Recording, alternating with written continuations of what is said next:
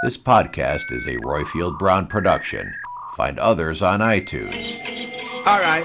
Here I know. Ladies and gentlemen, please remain standing for the singing of our national anthem.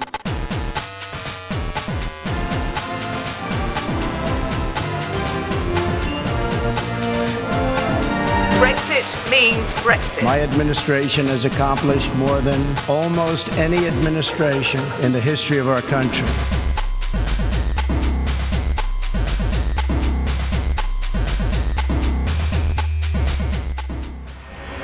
Hello and welcome to Mid Atlantic, the show where generally we look at the news and the views from one side of the Atlantic from the perspective of the other. You know me, I'm Roifield.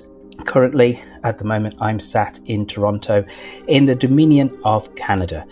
We've had him on a few times before, a bit of a friend of the show. We're going to speak to Iain Dale today, and specifically about Margaret Thatcher, probably the the person who single-handedly has created um, kind of post-war Britain, or at least she ripped up that compact and created a new one. And ever since her prime ministership ended, um, arguably every prime minister has somehow defined themselves in her wake. Basically, she so is the way that she redefined the United Kingdom whether you want to look at putative uh, Scottish independence, really that gets wind in its sails because of Margaret Thatcher. If you want to look at the, the, the supposed red wall seats, which have now become blue, um, many of those uh, Labour voters would be um, kind of would have Thatcherite tendencies. So is her importance in British politics that it's only right and proper that we speak to friend of the show Iain Dale, avowed Thatcherite, and uh, you've written a book about her, haven't you, Iain? I've written several, or I've edited several books about her. Um, uh, the last one was in 2013. It came out about a month after she died, called Memories of Margaret Thatcher. And I got lots of people who had worked with her, politicians, journalists, civil servants to just write a couple of pages about their memories of her, sort of very anecdotal. Um, because I think, in many ways, there, there is a sort of Margaret Thatcher legend which sometimes deviates from the reality. And there, there are lots of stereotypes that people have about Margaret Thatcher, some of which are absolutely right, but some of which aren't. So I wanted to try and do something that really got the, the true char- her true character across. I mean, she's got this reputation for um, being very dictatorial, but she actually loved an argument, and that there are lots of, lots of evidence of that in in cabinet meetings, for example, where she didn't necessarily dictate all the time. And John Major, for example, her successor, he first came to her attention when she held a dinner for government whips and um, he there was some aspect of welfare policy which he didn't agree with, and uh, they had an absolutely furious argument over it. And he thought that was the end of his political career because he thought he'd just ruined everything. Um, but Denis Thatcher told him a couple of days later that she had thoroughly enjoyed the argument, and within months had been promoted to the cabinet. Why do you think then? Let's just start right there. Why do you think that this aspect of her was was not really reported on at the time has been lost to history because I see her, think of her as being a dictatorial figure, somebody who brooked no mm. discussion, no debate within cabinet. But you're saying it's quite the opposite. It was quite the opposite. If you look at who was in her cabinet, um, most of the time that she was in power, she didn't have a majority of Thatcherites in her own cabinet. And that, in a sense, led to her downfall, you could argue. If you think about all of the people that were in the cabinet right at the end, um, they were, in many ways, responsible for telling her that she couldn't go on.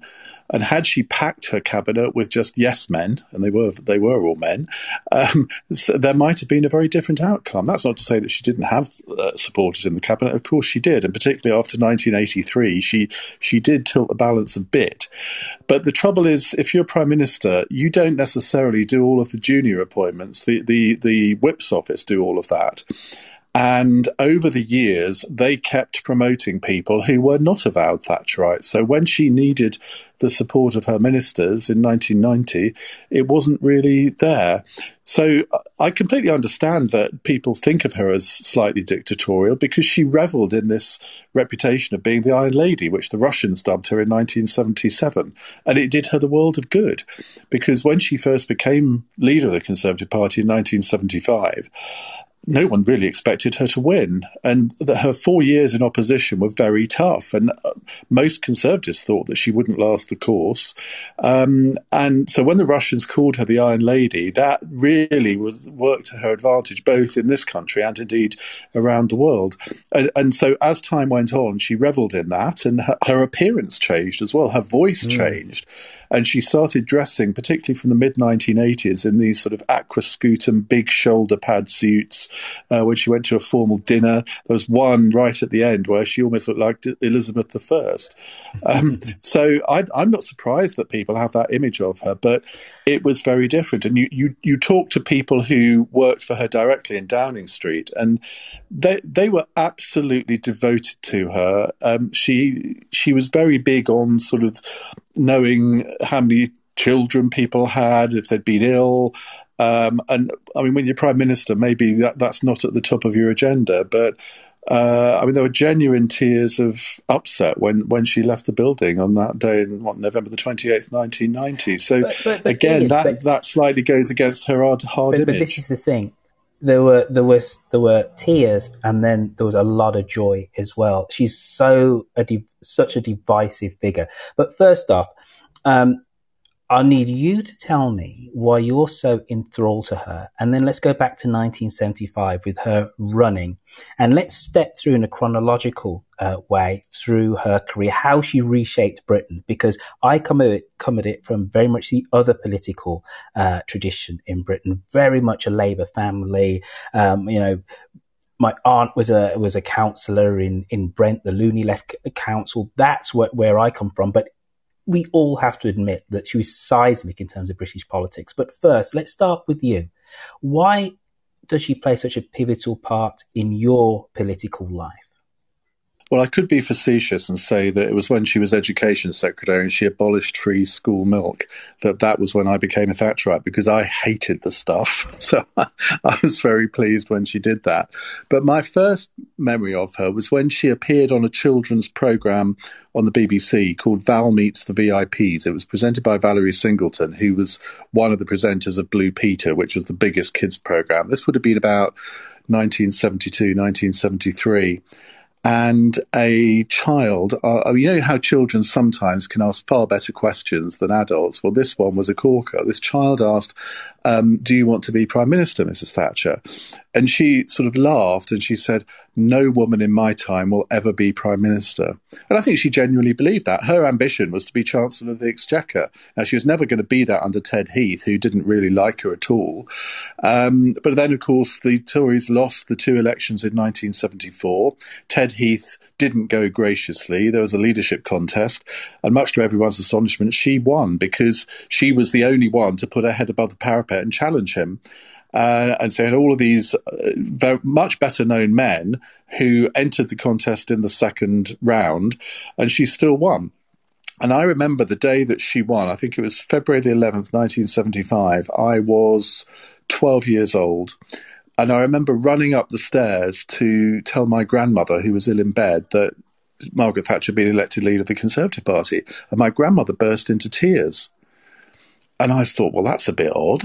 And she explained to me later it's because she never thought that a woman could get to the top of politics. And she'd been born in 1894. Mm. She was a little bit of a feminist, even though very sort of conservative. And it, it, and I think there were a lot of women throughout the country who sort of had that similar reaction. Um, and that was really, I suppose, the start of my fascination with her. And I remember then in 1978, just before the winter of discontent, when the country was riven by strikes, inflation was at 20%.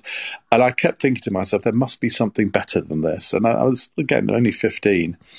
And I heard her speech to the Conservative Party conference. And I thought, you know what? She's not only diagnosed the problems, she's actually got the solutions as well. And that, that was the moment then I, I suppose I became a, a real Thatcher supporter. Um, I'm not a blind Thatcher supporter. She did make quite a few mistakes, but I think she was the right politician at the right time, and um, and I think it, throughout the world, I think her reputation is much stronger than it is in oh. Britain. Oh. If she had left after ten years, I think her reputation would be very different here as well. Mm. Let's go back to May uh, 1979, and she gives uh, this speech uh, after she becomes the first female prime minister. May I just thank you very much. How do you feel at this moment? Very excited, very aware of the responsibilities. Her Majesty, the Queen, has asked me to form a new administration, and I have accepted. I know full well the responsibilities that await me as I enter the door of number 10, and I'll strive unceasingly to try to fulfill the trust and confidence that the British people have placed in me. And I would just like to remember some words of St. Francis of Assisi, which I think are really just particularly apt at the moment. Where there is discord, may we bring harmony. Where there is error, may we bring truth. Where there is doubt, may we bring faith. And where there is despair, may we bring hope. And to all the British people, howsoever they voted, may I say this. Now that the election is over, may we get together and strive to serve and strengthen the country of which we are so proud to be a part. and finally, finally, one last thing. In the words of Airey Neave, whom we had hoped to bring here with us. There is now work to be done. To hear that recording, Iain, and the amount of booing that there actually was. You know, this is, she hadn't even got into a stride. And the first, what, um, two years of her premiership are going to be um, incredibly hard. Could you just set us through those first cu- couple of years? You know, we're going to have one in 10 Brits un- unemployed. And she was incredibly unpopular, wasn't she? The country is completely on its uppers. It's not her fault. Britain already is a sick man of Europe, as you've said. The winter of 1979 is incredibly hard for James Callaghan. Uh, we have, you know, it's as fundamental as the rubbish is not being collected in British streets. Um, tell us about the start of her premiership. You're right. She inherited a basket case of a country. I remember going on a school trip to Germany in well 1977 and 79, and we were laughed at. I, I, I think it's really difficult for people under the age of, I don't know, 50 to really understand how bad it was. I mean, the country was absolutely riven by industrial disputes, strikes, um, and the winter discontent was the, the sort of personification of that. It just summed up the whole of the 1970s in a way. Inflation was out of control. Unemployment, compared to where it got to, was not high, but it was it was rising. And um, she came in and had that all of that economic situation to deal with. Now, she didn't have an economic background, but she, a lot of her economics, uh, economic knowledge came from Sir Keith Joseph, who, had he not made a slightly weird speech in 1974, he probably would have been the one to take over from Ted Heath. Um, she spent four years in opposition, uh, courting all the right wing think tanks, the Adam Smith Institute, the Institute of Economic Affairs, and they effectively gave her her economic policy, which Sir Geoffrey Howe, the the Chancellor then implemented. So she came into power in May 1979 with a cabinet that was overwhelmingly against her. Um, virtually all of the cabinet, bar three or four, were people who didn't think she ought to be in the job, and they just assumed that she wouldn't be in the in the job within a year or two. Um, Geoffrey Howe introduced a, a couple of very um, stringent budgets. The first one in June 1979 did cut taxes because that was a key aspect of the Tory manifesto. If you cut taxes, it'll increase economic activity. Um, he, he abolished exchange controls, which again, people nowadays say exchange controls. What on earth were they? Well, you could only take um, if you went on holiday, for example, uh, you could take, I can't remember the maximum, but I think it was about £50 out of the country, um, which sounds ludicrous today, but that, that was the situation at the time.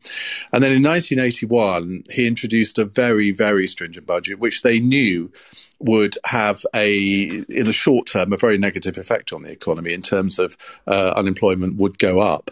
Um, but they had to control inflation and they had to control public expenditure. So it was a real sort of monetarist budget. And when Geoffrey Howe announced it to the cabinet the morning before he delivered it, there were literally gasps of horror among some of the so-called wets, the, the, the sort of Heathites in the cabinet. And it took quite, it took at least two years for the effects of this economic policy to start to work in a positive way. And, and it started just before the Falklands War. And this is another one of those myths, Roifield, where everyone says, oh, it was the Falklands War that turned her fortunes. Now, of course, she did become much more popular. But if you look at the opinion polls, in the months leading up to the Falklands War, the opinion polls were starting to turn. I mean, she had been incredibly unpopular by, among many people, but the opinion polls actually started to turn at the end of 1981, at the beginning of 1982. Uh, and then, of course, the Falklands War came along, and, well, we all know what the result of that was. Mr. Speaker, sir, the House meets this Saturday to respond to a situation of great gravity we are here because for the first time for many years, British sovereign territory has been invaded by a foreign power. After several days of rising tension in our relations with Argentina, that country's armed forces attacked the Falkland Islands yesterday and established military control of the islands. Mr. Speaker, yesterday was a day of rumour and counter rumour. Throughout the day, we had no communication from the government of the Falklands. Indeed, the last message we received was at 21:55 hours on Thursday night, the 1st of April. By late afternoon yesterday, it became clear that an Argentine invasion had taken place and that the lawful British government of the islands had been usurped. Mr. Speaker, I'm sure that the whole House will join me in condemning totally this unprovoked aggression by the government of Argentina against British territory. Obviously, that is the start, but there, there was a real sense, wasn't there, that even if she was starting to rise in those opinion polls, that um, the country had done something mir- miraculous and that it was by the sheer weight of her leadership uh, that has kind of helped galvanize the country. I remember seeing, was it HMS Invincible come back? It was on news and everyone was waving Union Jacks. It, it felt like the Jubilee. She did lift the country's spirits. You know, that victory also did re-established British prestige, didn't it? Looking back, and I, am st- even though we're what 40 years on from that now, looking back, I still don't think that we understand the importance of what happened in the Falklands, because Britain's prestige on the industrial, uh, sorry, on the international stage had suffered a, a, a gradual decline. The, the, end of empire, the giving all the colonies their independence, um, had, had, I think, slightly diminished the country. Our relationship with the United States was perhaps not what it might be as well. You had a, a succession of prime ministers who didn't really seem to value the so-called special relationship, a phrase I actually loathe, but um, in, in, the way that maybe some of their predecessors had. Harold Britain uh, was diminished in America when it refused to support, or send troops to Vietnam under Harold Wilson. Um, the right decision, I think, but anyway, Heath and Nixon didn't get on. Um, Carter and Callaghan actually did. Uh, and then, of course, Reagan came to power. And um, I mean, the rela- there have been many books written about the relationship between Margaret Thatcher and Ronald Reagan, particularly with regard to the Falklands. And it wasn't quite the love affair necessarily that people imagine it to have been, because they did have some fairly difficult conversations, particularly about the Falklands and also about Grenada in 1983. But there were there were two points in Margaret Thatcher's premiership where she could have been ousted, and this was one of them.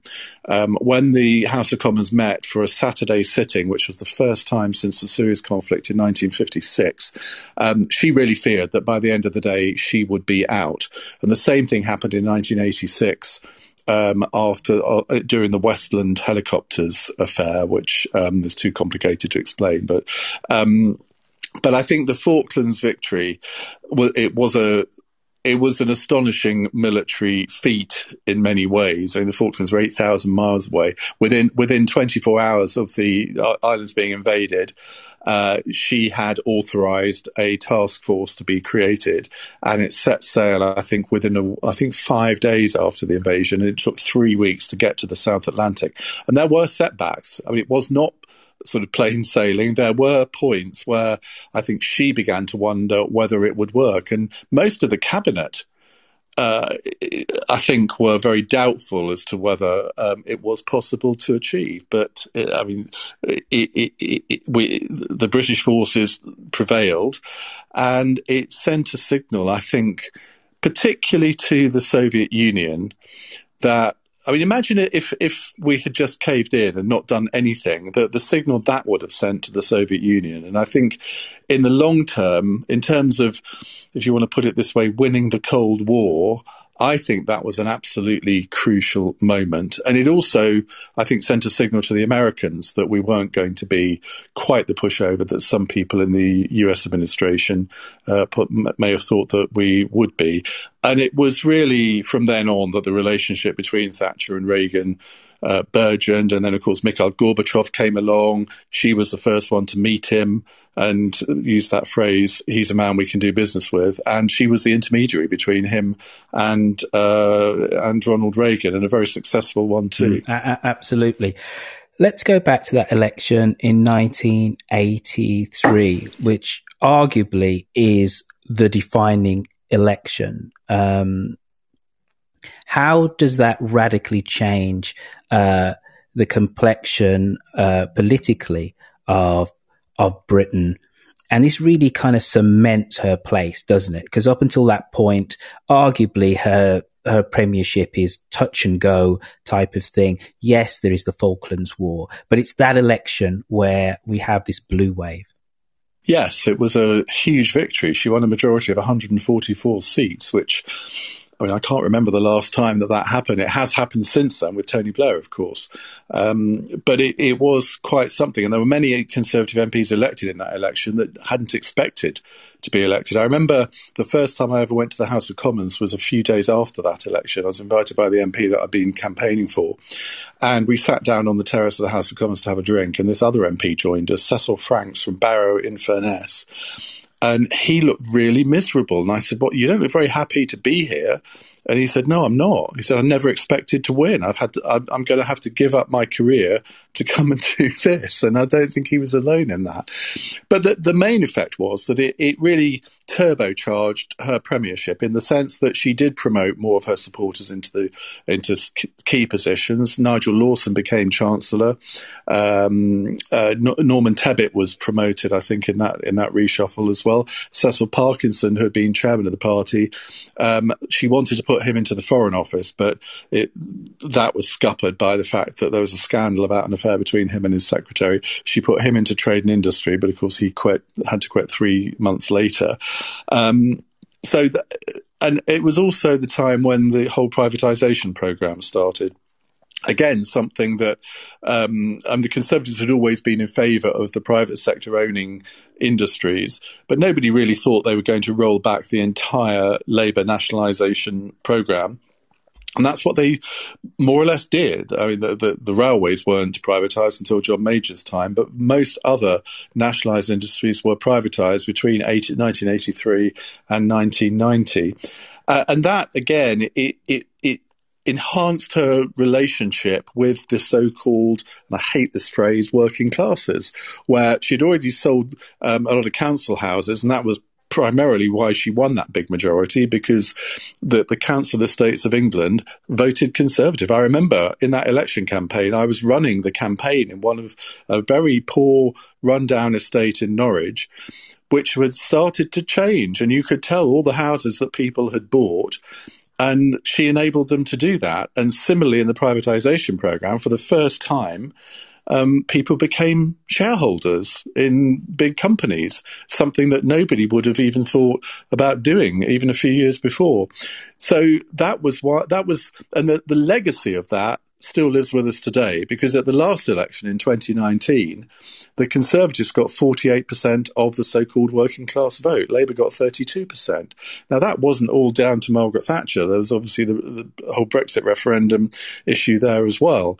But it, it, it just shows that, that people think of the Conservative Party as the party of the middle, cl- middle and upper classes absolutely not in the Thatcher era, and indeed, I would say today. No, you are right, and. Um, I remember the palpable excitement that um, Sally Moorcroft's mum. So I, I, Sally Moorcroft was in it was in my school in my class at school. Sorry, and her mum um, was so excited about getting BT shares. You know, she was a she yeah. was an aspirational yeah. working class woman, and she could buy shares. You know, we were selling off uh, the GPO, uh, you know, the, the, the, organization which owned every telephone uh, that we ever, there's only two types of telephones you could actually have, you know, and um, I remember being incredibly exci- uh, excited about that. There was a sense of excitement for many Britons uh, by the by the middle of the 1980s, but there is also a lot of discord. Um, we do have um, Arthur Scargill and the National Union of Miners, and actually Scargill was proved right in terms of there was a plan to wholesale get get rid of that that industry. Can you speak to a little bit about us about the areas uh, of Britain of England which kind of started to chafe against Margaret Thatcher? Well, she was a divisive figure, and a lot of her policies were divisive. There's no point in denying that. But um, she would say, well, you can't make an omelette without cracking a few eggs. It, it, I mean, she wasn't a naturally touchy feely sort of person. It's certainly not in public and often not in private. And although a lot of people liked her strong leadership style, a lot of people didn't. And um, so you had, there were a lot of demonstrations. Um, there were still strikes during the 1980s. I mean, we, we, we think now that it all stopped after she came into power. Well, it took quite some time for that to happen. And the miners' strike was a pivotal moment. It was, in a sense, the, the equivalent of the Falklands domestically.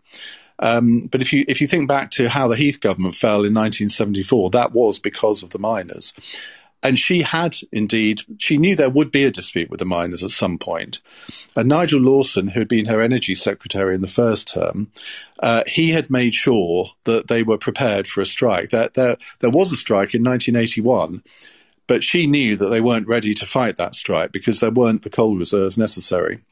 And bear in mind, at that point, coal was the predominant energy source in this country to to uh, enable industry to to work. So um, Nigel Lawson built up the coal reserves. He, he, wasn't doing it secretly, and there's nothing secret about this. And this is where Scargill proved to be a terrible tactician. Um, because he called the strike at exactly the wrong time um, when he, he, he should have um, done it slightly differently. It's a bit like sort of in the Second World War. Why on earth did Hitler invade Russia when he did, when he knew what had happened to Napoleon um, uh, more than a century before?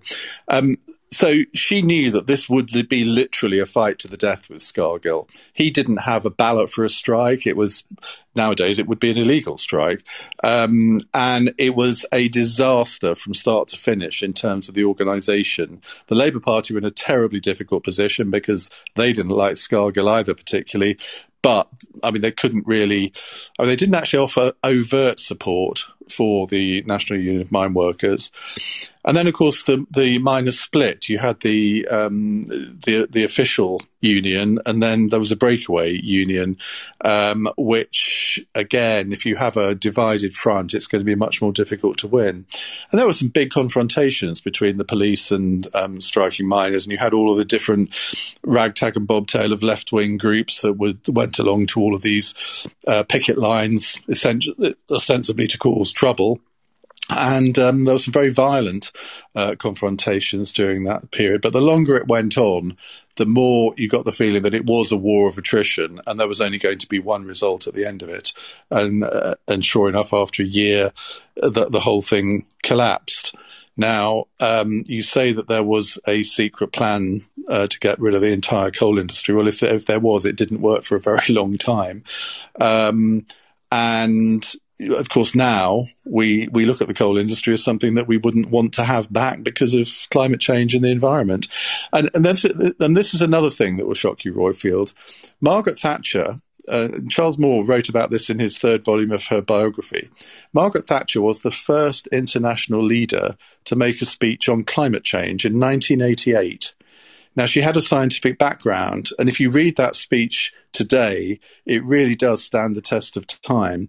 And she tried to get George uh, Bush, who had in 1989 become president, uh, to really take this seriously. And it's really worth reading that section of Charles Moore's book because, again, it gives you a completely different insight into what she was all about because she, she had a scientific training, a scientific mm. background.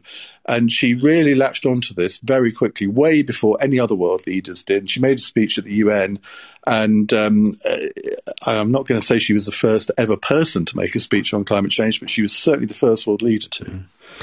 So um, we have these pivotal elections in, in 83, and then the country's really starting to change by, by the mid 80s. And again, uh, just viewing that time from from a personal perspective, London seems to kind of reinvent itself. You know, the shackles have been taken off the financial industry.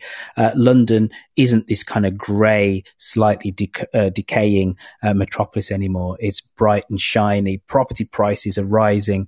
Um, and it's the time of loads of money. How does the Labour Party uh, come, let's say, the next defeat in 87, start to react? Well, I think after two massive defeats, and although the Tory majority wasn't as big in 1987, it, it was still over 100. Um, they, they, Neil Kinnock had succeeded Michael Foot in 1983.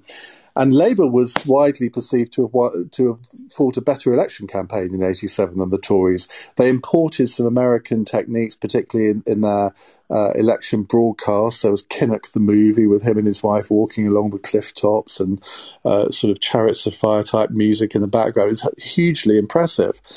And there was a point in that campaign where the Tories really thought that they were going to lose. Uh, there was one rogue opinion poll that really put the wind up them.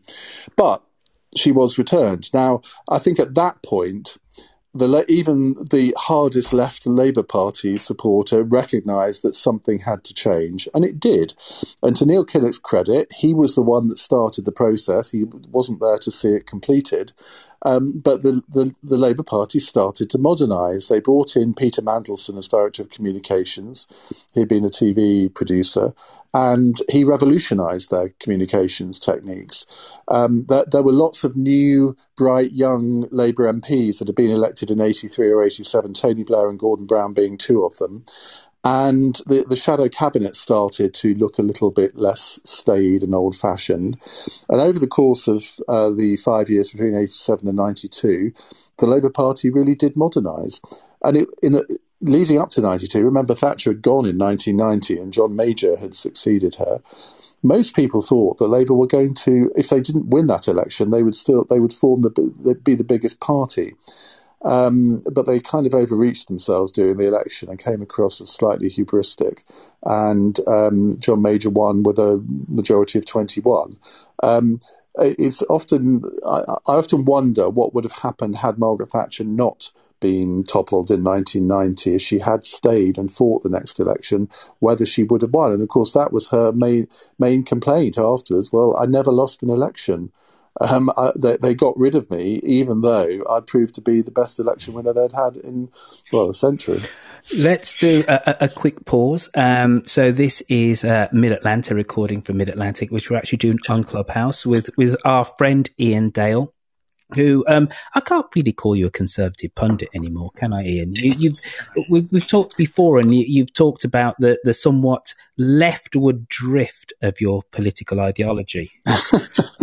I think these terms left and right are almost redundant nowadays. Um, I, I would still identify as being on the centre right uh, in economic terms. I think in on social issues, I've probably have moved, if you want to put it that way, moved to the left. I I, I would prefer to say I've become much more socially liberal o- over the years, um, but I don't. I certainly don't resile from my sort of conservative beliefs on a, on an economic front. But on the other hand, you look at where we are on COVID, and I can't argue for a small state anymore because I recognise mm. that we are in a very different position, and I recognise the the state has got a big role to play in getting us back on an even keel on the economic front over the next 10 years. I mean, I, am 59 years old. I don't expect to see um, the the state go back to the size it was probably in my lifetime. So you have to adapt to circumstances. There's no point in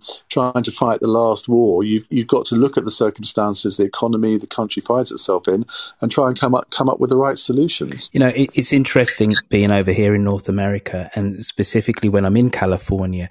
Um, hearing uh, Republicans, American conservatives speak, and it it's a, a totally at variance to what, what you've just said.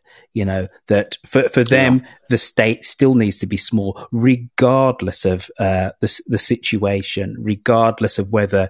Um, state intervention might actually do some level of good because uh, the state fundamentally is a bad thing. Um, but we are here at Mid Atlantic. We're doing a recording on Clubhouse with our friend Iain Dale, who's going who's been talking about Margaret Thatcher and we do have some friends on stage, John, Piotr, and Justin. And we're going to eventually pivot away from looking at Margaret Thatcher, um, dare I say, the most important British Prime Minister since 1945. Of that, there is no doubt. Um, and that hurts me being a Labour supporter because I think Clem Attlee should actually have that accolade, but he doesn't have it in the popular consciousness of us Brits. That is that is true. Um, well, that that's quite an that's quite an interesting thing you've just said there because if there was a poll of uh, British academics, political academics, conducted recently, and they universally put Clement Attlee at the top of the Prime Ministerial League table over Margaret Thatcher. Um, but then, when you think that only fifteen percent of political academics vote Conservative, I suppose that may be that may be the reason. But I mean, he he was a transformational Prime Minister, just as she was. You could argue that Tony Blair was, and possibly not quite so much.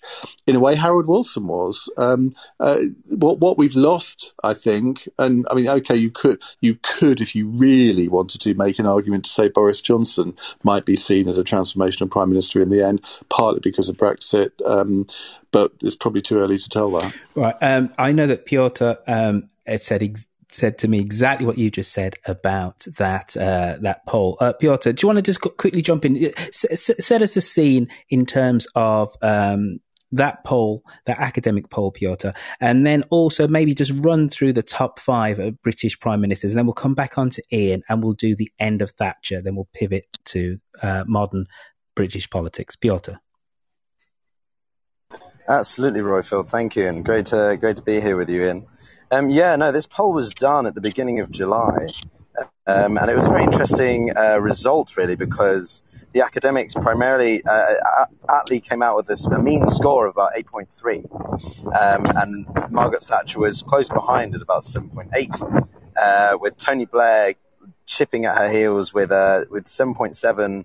Uh, and then Harold Wilson was on 6.5, and then Harold Macmillan on 6.1. So those were the top five. Um, what I do think is interesting, though, is as you go down, uh, these surveys have been taken every uh, every few years, and Attlee has consistently ranked uh, about eight and a half out of ten at the top. Uh, Thatcher has been since uh, the 2010 survey, which was done. Uh, he, she's remained in second, and her scores actually increased from about 6.9 to 7.8. Um, and Blair has been has been very um, uh, very consistent as well. And I think that's given you know his effort to employ the third way uh, during the 1990s with the with the Clinton administration. Interestingly, uh, Churchill is one of the obviously most uh, famous um, post-war prime ministers has actually been slipping down the rankings. And I think that this is indicative of the generational change as we're seeing it. And, and this is something I wanted to touch upon, which is uh, when you look at uh, a question was asked, to what extent do you think each prime minister had a positive or negative impact on and then there were things like British society, British economy, foreign policy, or Britain's place in the world, uh, their own political party, and then British democracy uh, slash constitution. And in, in, in a domestic sense, I think this is indicative of how I think, because uh, my own father, who's from Russia, uh, uh, looked at Thatcher as a huge, uh, he admired her, and he still does. And I asked him what he thought of her just in for this for this podcast, and he said it was just the iron fistedness and, and, ruthlessness that we, as the Soviets, uh, admired, that she was unwilling to compromise Britain's position in the world. And you can see that because Margaret Thatcher's, uh, she got 36% of the vote. Uh, um, whilst in the British society she got minus 67. Whilst Tony Blair, for example, got 64% for British society, uh, but minus 17 for foreign policy, which will probably likely be heavily related to the Iraqi war and Afghan war. So uh, a, it's very interesting how I think foreignly or uh, outside, externally, uh, Thatcher was viewed much more favourably than she was internally by many of her own constituents. Um, and and then, I mean, Theresa May in this poll, as I'm sure you're aware, was was lambasted by um, by much of the British uh, society. And I think that the final point I want to touch upon is is opera, um, is the Iranian embassy event in 1980. Uh, because I think that that was a, a major um, Operation Nimrod. I think it was a, a massive um, moment for uh, for Margaret Thatcher so early on in her term. Um, and it was a place for, along with the Falkland War, for the for the British to, to really sort of emphasise that we, we don't want to be, you know, we may not be the power we once were, but we haven't disappeared. Uh, and and this, you know, Operation Nimrod was broadcast live. It was the first, I think, siege by a, an international sort of uh, uh, international terror incident, which was live on broadcast on BBC and ITV, and I it was remember by watching millions. And it was no, and my mother was in West London, near the embassy at the time, and she was uh, she was this is bizarre, um, and yeah, so no, I, I, think I think that event in itself is not given enough attention um, in the earlier phases of um, uh, Thatcher's uh, uh minister, uh, prime minister tenure, um, but I think it did have an impact on how people perceive her both abroad and uh, domestically. Anyway. I, I, think you're right, Piotr, and I, I remember watching that as well. It was it was a news flash. I, I forget exactly what the show was, and at the time, I don't know Coronation Street, whatever, and it was a news flash, and you saw the explosion at the embassy, and these guys in black suits, uniforms went in. It's the first time I'd ever heard of the SAS. You know, it was you know yeah. this was um, our elite kind of covert force and you saw them live on TV. You know, it's like, eh, you know, it's like something out of 24 thinking about it now. Uh, but you, we, everybody saw that on their TVs. Iain, let's go to the denouement. Let's go to the end of, of Thatcher. Uh, we have the poll tax riots, and then tell us about the maneuvering that the uh, Conservative Party does to oust her from power. And then let's take one last look at her legacy and then let's move forward to contemporary British politics because, you know, you, you host this show, what is it, four, four days a week you're on LBC? Yeah. So there you go. So we need to have your handle on Boris Johnson, Keir Starmer, uh, the state of the British uh, nation, um, as well as looking backwards. So let's deal with the end of Thatcher. Um, take us through uh, the poll tax riots. Take us through um, the manoeuvring and uh, the start of the premiership of John Major, and then let's jump jump forward to 2021. Well, there were all sorts of reasons for her fall, but let, us just go through briefly a few of them. The, the the poll tax or community charge, as she wanted it called, was certainly an element. Um, the we used to have a system of local government finance called rates, and it was so unfair and old fashioned, and all politicians had basically given up trying to reform it. But she had slayed a lot of dragons, and she wanted to slay this one, and unfortunately came up with the wrong solution. And it took her, well, she never really reconciled to herself to the fact that she had come up with the wrong solution. So she tried it out in Scotland first, which didn't go down well there, as you can imagine.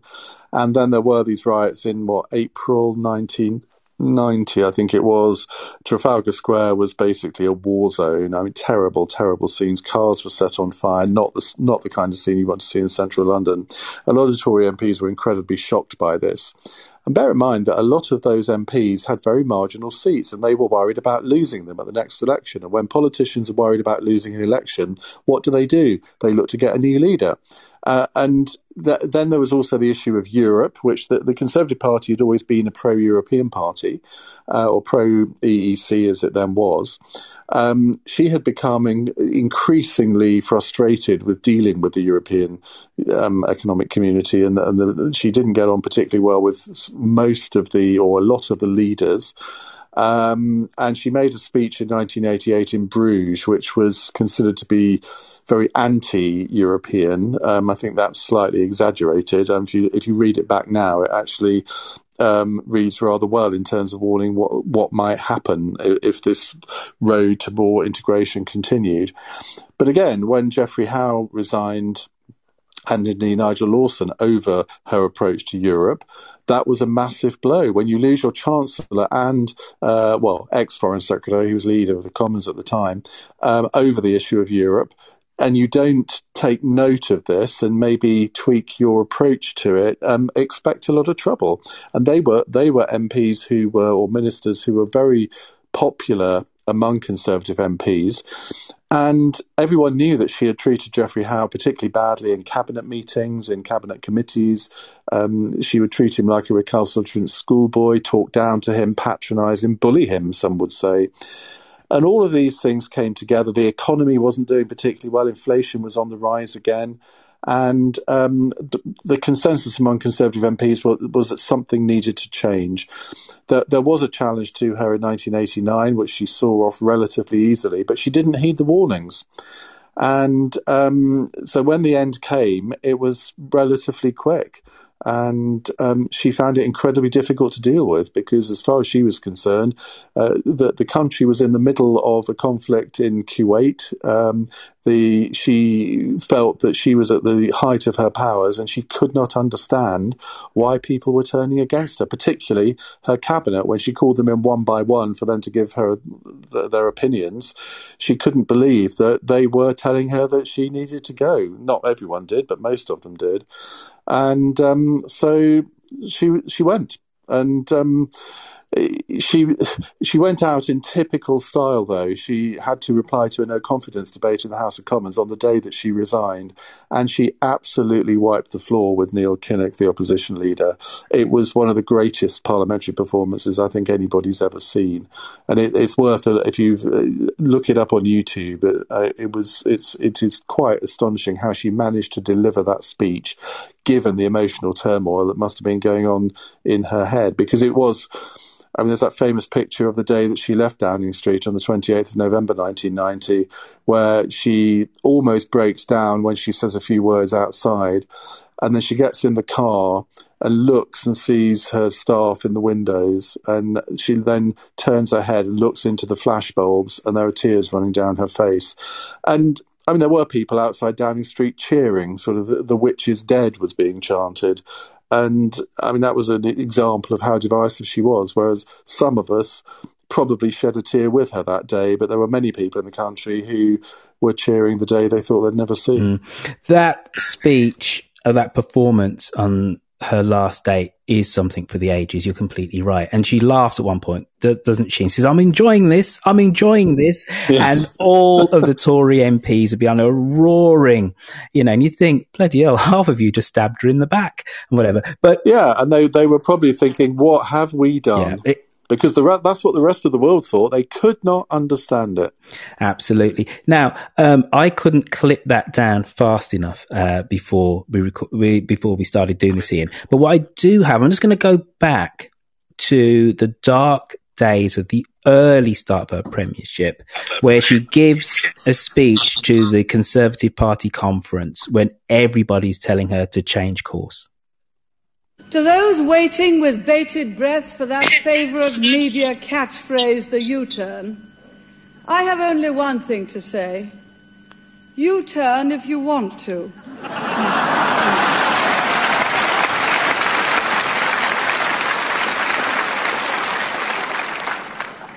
the ladies not for turning.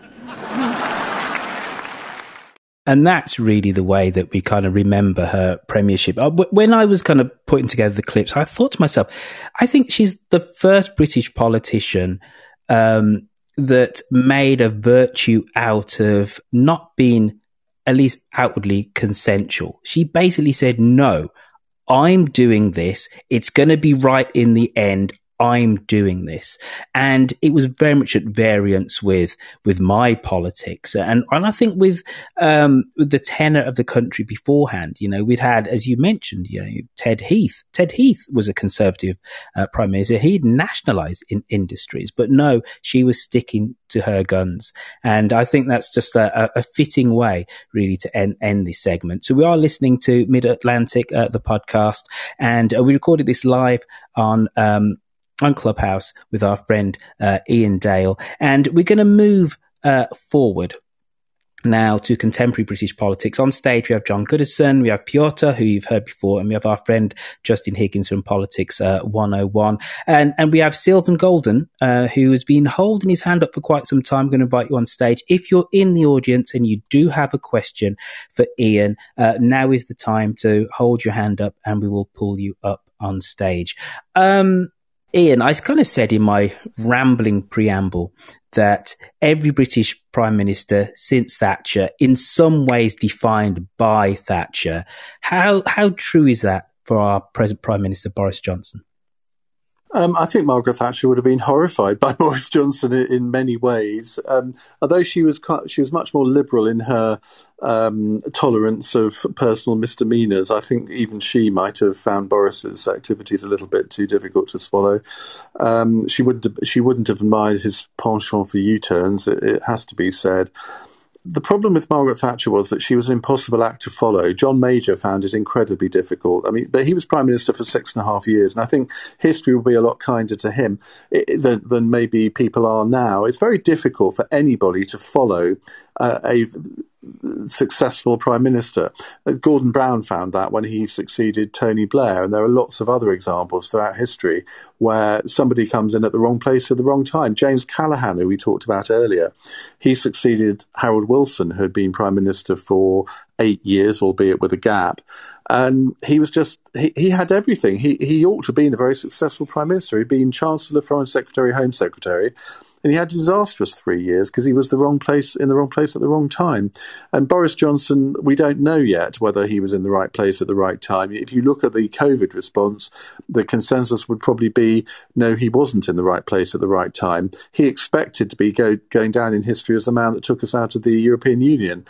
Um, he may go down in history as the COVID prime minister, but uh, as I say, you, you can't really judge it until we know when his premiership is finished how can we judge, considering we live in such extraordinary times, how can we judge the performance of Keir Starmer and the Labour Party right now?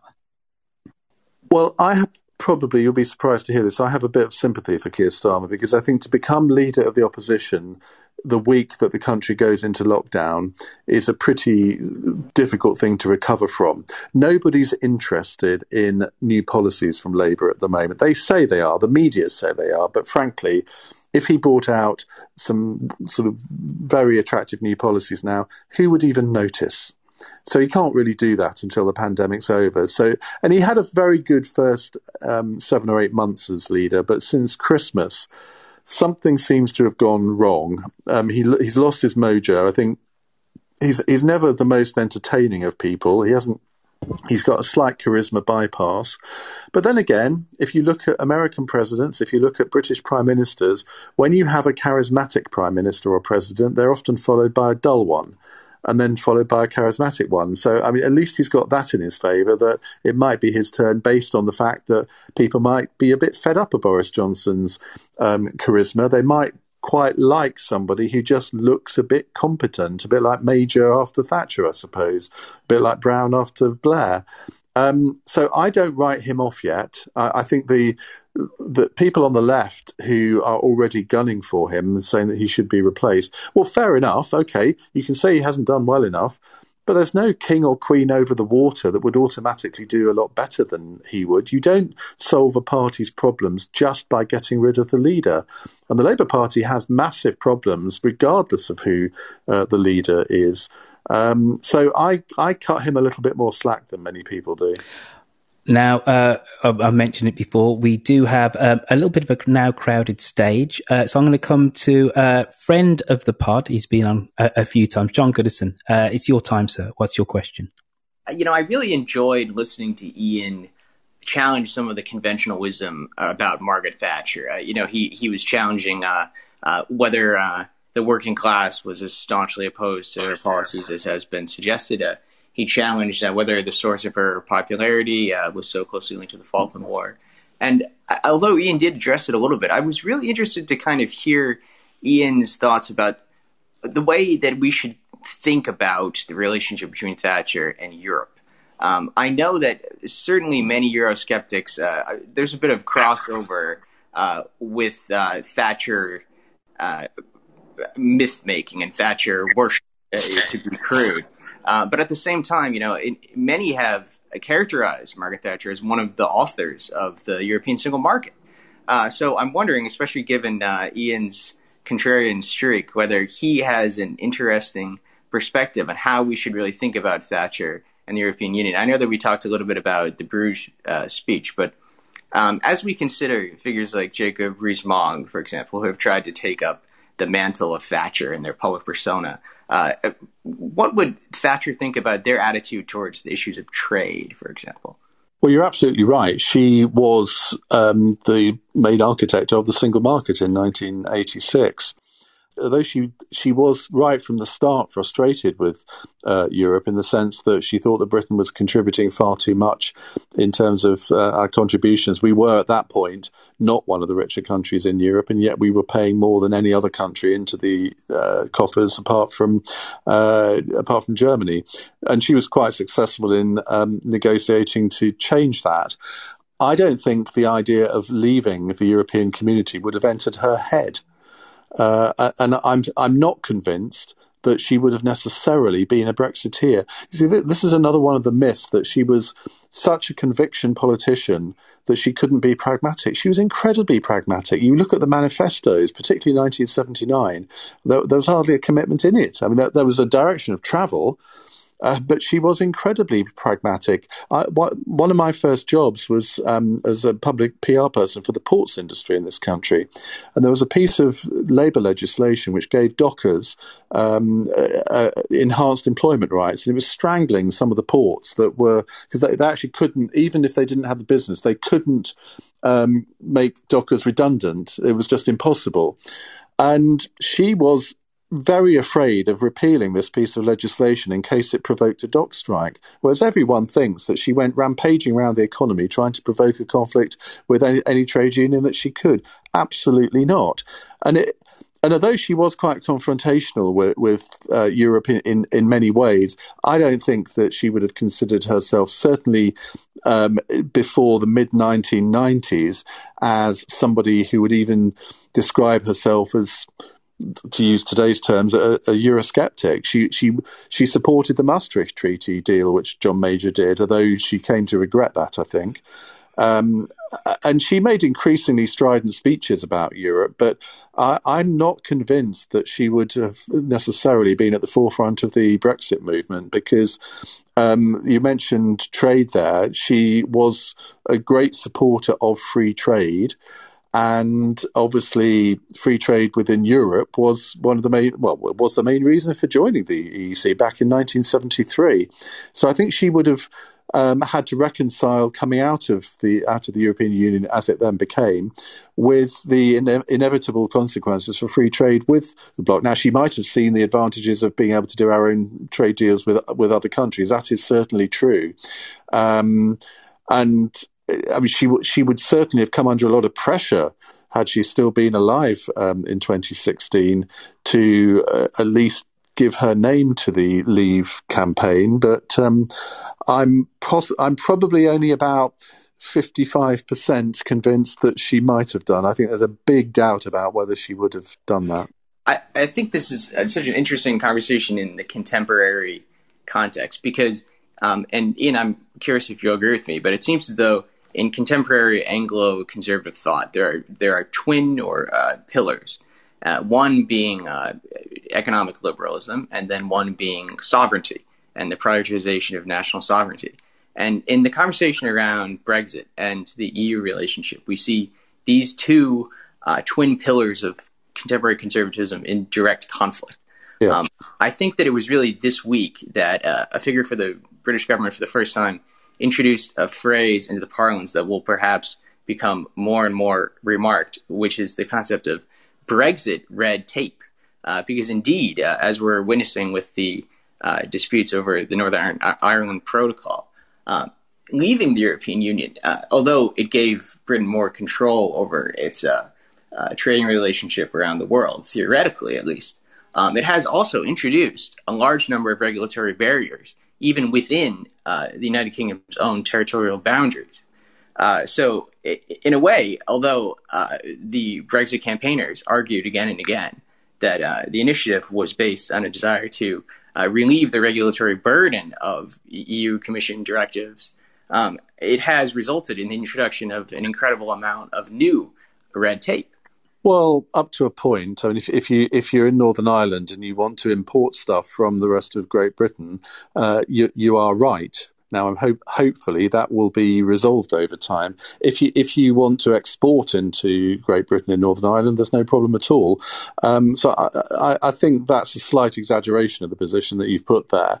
But the the thing that people constantly get wrong, pe- particularly those who were on the Remain side of the argument, they just looked at it from an economic point of view. That's not what Brexiteers did. Brexiteers um, thought that there would be some economic gains, but the, the sovereignty issue was just as important, and it, it, wasn't all about whether we would be economically better off. And a lot of people said, well, if we lose a couple of points on GDP and we can actually make our own laws again, and there have been quite a few examples now of where we have been able to do things like ban the export of live animals, which we would not have been able to do had we still been members of the European Union. And I, I mean, I, I, don't want to refight all of the Brexit arguments, but uh, again, that there are some, there are more more nuances here than some of the headlines sometimes suggest. I think also, uh, I, I, completely agree with you, Iain, that there is no way that Margaret Thatcher, uh, if you read back uh, the speech that she gave uh, when she was railing against Europe, that she actually should have been a Brexiteer. What she was always keen to do is to rein in uh, the European yeah. Union, uh, but she wanted to remain a part of it, and she wanted, dare I say, a certain level of British exceptionalism. The other thing to remember about Margaret Thatcher, she was born in 1925, so she was 20 at, at, at uh, VE Day at the end of the Second World War. So she was part of that generation that were very much shaped by European conflict. And one of the key uh, motives for setting up the, uh, the European Economic Community was to stop future conflict. You know, so she was very much of that of that generation. She understood that not only was this going to be a trading space, but this was a space which is actually going to uh, dampen down conflict. And if you look at all the things that she said about a united Germany. When that wall came down, she did not want a united Germany, which feels very weird to us now because she mm. remembered, you know, in her formative years when Germany dominated Central Europe, actually what it meant. So she was very much against German reunification. So I, I couldn't agree with you more. Well, uh, and, uh, and, and, and, the interesting thing there is, even though she had a definite view, she held a seminar at Chequers with all the leading German, sort of German, well, not German, but experts in German affairs, uh, uh, academics, historians, to try and inform herself about Germany a bit more. Um, so she didn't. It wasn't just this sort of knee-jerk emotional reaction against a united Germany. She did actually consult a lot of experts, and again, this is a side of her that very few people ever saw. She would call in um, sort of scientific experts, which she did on climate change, for example. Um, so it, it, wasn't just her deciding, right, this is going to be the policy. I mean, she, I think she made a massive misjudgment on German unification, but I say that as somebody who studied German at university and lived there for some time, so maybe my views were slightly, slightly skewed on it, but um, she definitely got that wrong. Mm. Uh, Sylvan, uh, you've been waiting quite some time to uh, speak your piece. Now's your time, sir. Thank you very much, Iain, um, and thank you, thank you, uh, Lauren. Um, yeah, th- there's um, as with uh, Clubhouse, uh, you you think uh, you you'd like to intervene at a particular point in the discussion, then the discussion rolls on. um, but I, I, I, just want to say that um, it's great to see um, Iain Dale on on Clubhouse, and I also need to say that since um, Clubhouse, my uh, listening to LBC has been severely limited. Oh dear. I, I have to say, um, and yet I always uh, enjoyed listening to you um, on LBC. Um, I, I, wonder. I wonder if you would uh, agree with me that if ever there was a moment of um, pure political theatre, it was the time when Geoffrey Howe delivered that incredibly um, famous speech uh, on the House that led to um, Margaret Thatcher's downfall. And um, um because that unleashed all sorts of things. Um, and um, the, the, the thing that I can remember about the speech is when Geoffrey Howe said, "Well, you know, you you, you sent me in Tibet only to, I think." Uh, what um, something about taking his creases away or something. Uh, no, bro- what, no, what, what, what, what, yeah, what he said yes. was that she sent him to the crease, uh, and only to find that his bat had been broken by the team captain. Indeed, and and and that set of a trail, trail of action, you know, with um, unleashing, for instance, um, um, Heseltine, and of course that was the first time, you know, we also learned uh, quite a lot about the workings of the the, um, the the 1922 committee, for instance, and that was pretty extraordinary. So, you know, the, um, and and and for me, my um, you know, having having lived and in fact having campaigned for the Liberal Party in 1979 when when Thatcher came in. Um, uh, that was uh, an extraordinary turn of uh, political events, and it was ex- extraordinary to, to live through those moments in, in the UK. And I wonder if you'd, you'd, you'd agree that there, that was pure political theatre. Well, it was, and I think if you talk to anyone um, of my age or around there, it's probably the biggest moment in Parliament. I mean, I'm sure we can come up with lots of others, but everyone remembers that speech. She didn't think Geoffrey Howe had it in him to make a speech like that, and she instantly recognised how devastating it was. I think, um, and I mean, there, there were quite a lot of key moments during her premiership in the House of Commons, very memorable ones. But it's interesting that you said that you were campaigning for the Liberal Party in 1979 because um, I had been, uh, I became a member of the Liberal Party in 1978, but only for six months until I heard that speech in 19, at the 1978 Conservative Conference. Because in a way, I, I've always thought of myself as sort of a classic Gladstonian liberal um, sort of laissez-faire economics and a, a, relatively social liberal outlook. And um, it's always been a constant source of amusement to me that the, the Liberal Party, or now the Liberal Democrats as they've become, have become actually a very illiberal party. Um, but that's sort of maybe a subject for another occasion. Thank you for that uh, question, Sylvan. Uh, Justin Higgins, um, you are uh, famed on these clubhouse hallways, sir. You run the biggest political uh, room in Clubhouse. Do you have a question for Iain Dale? Sure. Um, Iain, so pardon my uh, ignorance. As a young child, I actually traveled over on an exchange to England to visit Parliament when I was in sixth grade here. So that's like 12 years old, and it was absolutely fantastic seeing the halls of such a storied uh, government. And my question is kind of intertwined with the US and UK politics. So I remember I worked for the Republican National Committee before myself switching parties and becoming a Democrat, but I worked on the 2016 campaign in the RNC, um, handling nas- national media messaging. And I remember we were all watching uh, with bated breath as Brexit happened, and I was thinking, wow, a lot of idiots voted for Brexit. This is going to bode well for President Trump in this election. And then at the RNC, we had um, the uh, very colorful and at times offensive Nigel Farage walking around um, our our halls as the the you know President Trump was kind of giving his speech.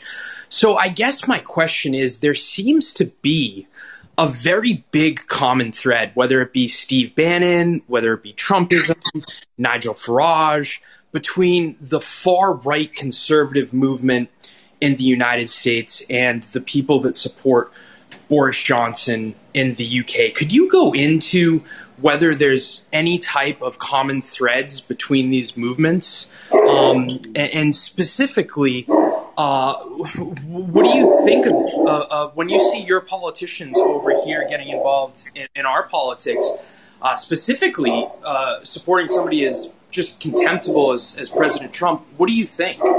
Uh, ju- just, I think your dog. I think your dog agrees. Well, exactly. You. And just before you answer that, um, Justin, this would not be a, a clubhouse uh, room which has you as part of it if your dog wasn't barking in the background. But anyway, Iain, answer away, sir. Well, well, I've got two dogs here, and they're being very well behaved at the moment.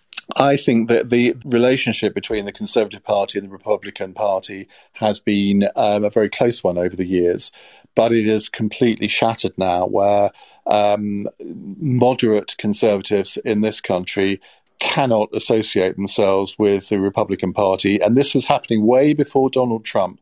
Um, I would have always voted Republican had I been an American until 2008. And it was with the advent of the Tea Party just made me think this this is not a political party anymore. It's a quasi religious sect. So I moved away from the Republican Party at that point, and um, I, I, wouldn't say I'm a great fan of the Democratic Party either. But I, w- I would have voted for Barack Obama. I would have voted for Hillary Clinton. Uh, I would have reluctantly voted for Joe Biden last time, uh, and I think that's where most of the Conservative Party in this country is now.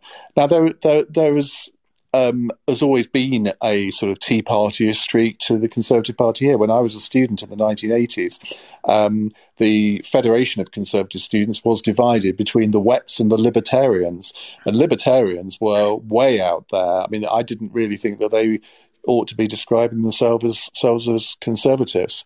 Um, and I think the when you look at how the Republican Party has behaved on various social issues, on gay rights, on abortion, and all sorts of other things, it, it no longer speaks to the conservatives in this country. But of course, the word conservative can mean many different things to many different people.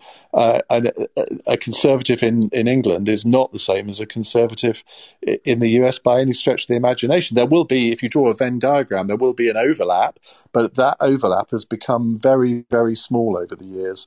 Um, so I, I feel your pain in the way that you've had to change uh, your political affiliations, um, I would have been doing the same. My best friend in the States, um, uh, I remember I've been to various Republican meetings with him, but he could not abide Trump and um, and voted Democrat for the first time in, in 2016 and did so last time. The challenge for the Republican Party now is to recover its soul because it's lost its soul to the extremists.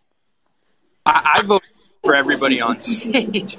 Iain, just to really put this point home, I was working again on the election, and I voted for Clinton in 2016 just because of how scary Trump was.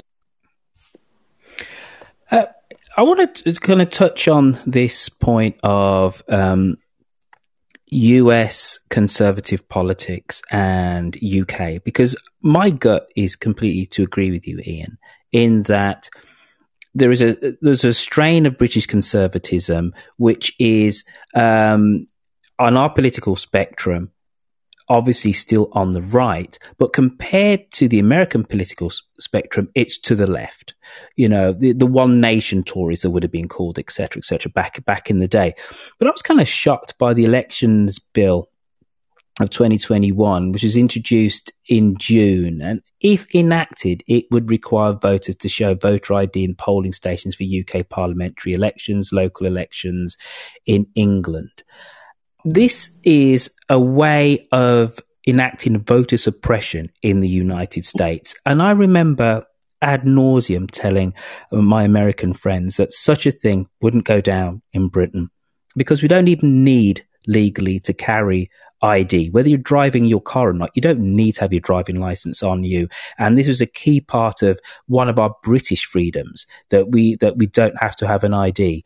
And I was kind of shocked that this this uh, law which is sweeping through many states in America, which is a way of disenfranchising poor and black voters who overwhelmingly vote Democratic has been taken up by by the Conservative Party in the UK. This is a, a direct way that the Conservative Party are looking at contemporary American politics and and taking uh, what, what one of their um, w- you know one of their kind of uh, political totems couldn't disagree with oh, you more. please do. Go on. I, am totally, in, I'm totally in favour of it. Um, and and this has been an argument in British politics for decades, not just over the last few years. Uh, most countries in the world, you have to show some sort of ID to vote. This is not an unusual thing to do. In Northern Ireland, you have to show ID to vote. Nobody's saying that there's been voter suppression there because the turnout in Northern Ireland is actually higher than it is in the rest of the United Kingdom generally. So I, I really don't buy. No, no, no, Iain, Iain, no, no, no. It, it, it leads to voter suppression. I, I think no, no, no. In the states, they're bringing it in as a way of suppressing poor and black votes. Well, so there is there is no question well, of that. Many Republican okay. oper- operatives have been heard saying this exactly what what what it will do, and, but I don't believe it's the same thing within the United Kingdom. But I just see it as a policy uh, which feels like this is our Conservative Party looking at what the American Conservative parties do and, and aping their policies. But if you're telling me it's no, yeah, I'll, I'll, I'll tell you what. I'll tell you what's driven this. I, I, present on LBC for the last four general elections. I presented uh, the station's election overnight program, and every single election, I get people tweeting, texting, phoning in, saying, I haven't been able to vote today because when I went to the polling station, somebody had already voted in my name and they wouldn't let me vote. Now, the argument goes, yes, but that's only sort of 6,000. I don't know where they come up with this figure. That's only about 6,000 people in each election. Well, bear in mind, in some constituencies, the, the margin of victory can be two votes. Just imagine how you would feel if you had been denied your vote because somebody had somehow managed to vote in your place. Now, if you have to show ID, some and, and if if somebody hasn't got a passport or a driving license, they've they've got a scheme in Northern Ireland where you can just get um, a, a, go down to your local government office and they will give you an, a, an, ID to show to the polling clerks. Now, okay, you can say, well, that suppresses vote, votes because somebody has to do something extra in order to vote. Well, a vote is an important thing. You should have to get up off your fat backside and go down to the polling station and, and vote, or vote by post, or whatever. I think a vote is such a precious thing that it should not be abused by people. And if it is, you need to find ways of stopping that happening. And that, to my mind, is what this legislation uh, does. Uh, we're talking about two slightly different things here.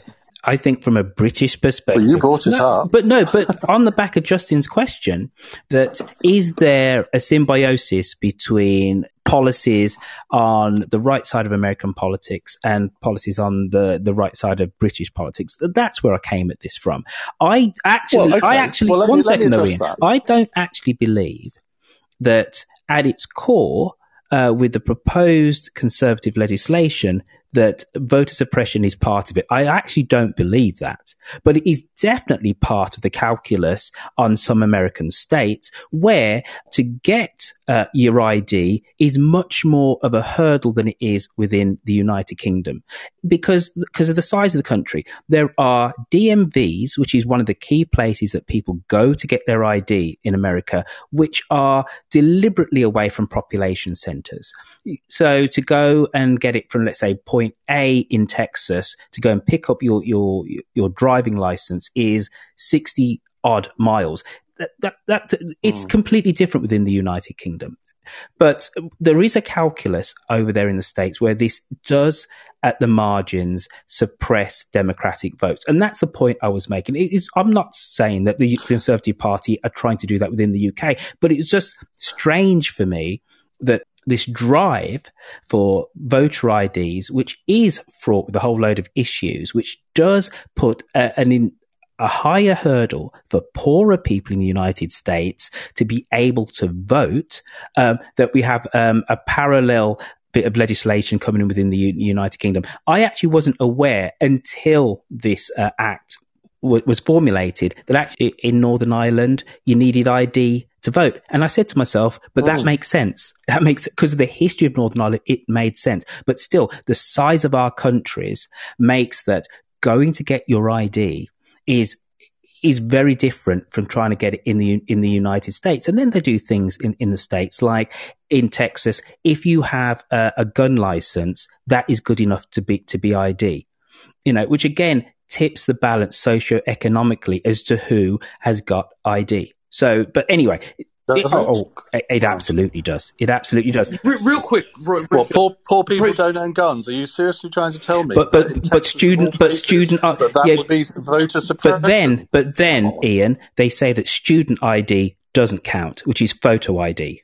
So, so Roifield, Justin. Sta- Stacey Abrams, noted conservative. Stacey Abrams, Iain, I'm I'm joking around. She is considered the foremost of voting rights in the Democratic Party. Called it "quote unquote" a conservative talking point and a fallacy that progressives are against voter ID. And I just want to really highlight that No, point. and, and Justin, and I Um, and I think Justin, and I think that is correct. But ID. what you have to do is make it easier for all Americans to get ID, and and that's what not what some of these proposed laws are trying to do. But anyway, let's move on. Jo- Joe Manchin's law does not. Okay, I'm just saying. I I'm just hearing a lot of talking points that I don't think really comport with the reality. Well, uh, Uh, can I introduce a let, let's let, let's move on. I believe ju- just to end this and just to move on, as long as all Americans, regardless of income level, can get ID easily, there is not a problem with this. At the moment, it is not a level playing field for all Americans. It, it is the point, and many Republican political operatives know this. We're going to go to Tam I think we've got a room for uh, politics. Yeah, exactly. Justin. Uh, we're gonna we're gonna move on to Tamin. Tamin, you've been waiting a long time uh, to uh, raise your point. Thank you very much uh, for the host and the moderators, and for Iain for sharing his insights. It's been really useful. I'm going to bring it back to Thatcher. So, I grew up in Belfast, and I guess Margaret Thatcher is associated with certain things in terms of the Irish conflict. I have a kind of a mini theory that actually she played a big role in ending the conflict in Ireland.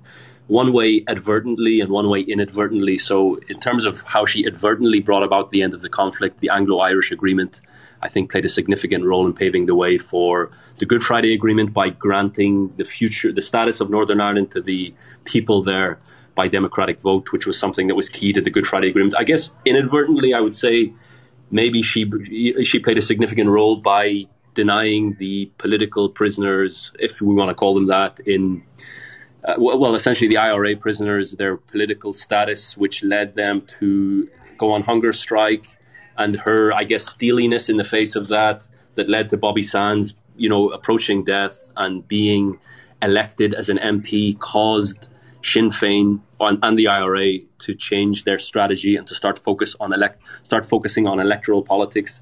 So I think she played a big role in, in seeing that happen. And I guess my question for Iain then is, I don't know, I, I wasn't here for all of the room, but I was here for a considerable part of it.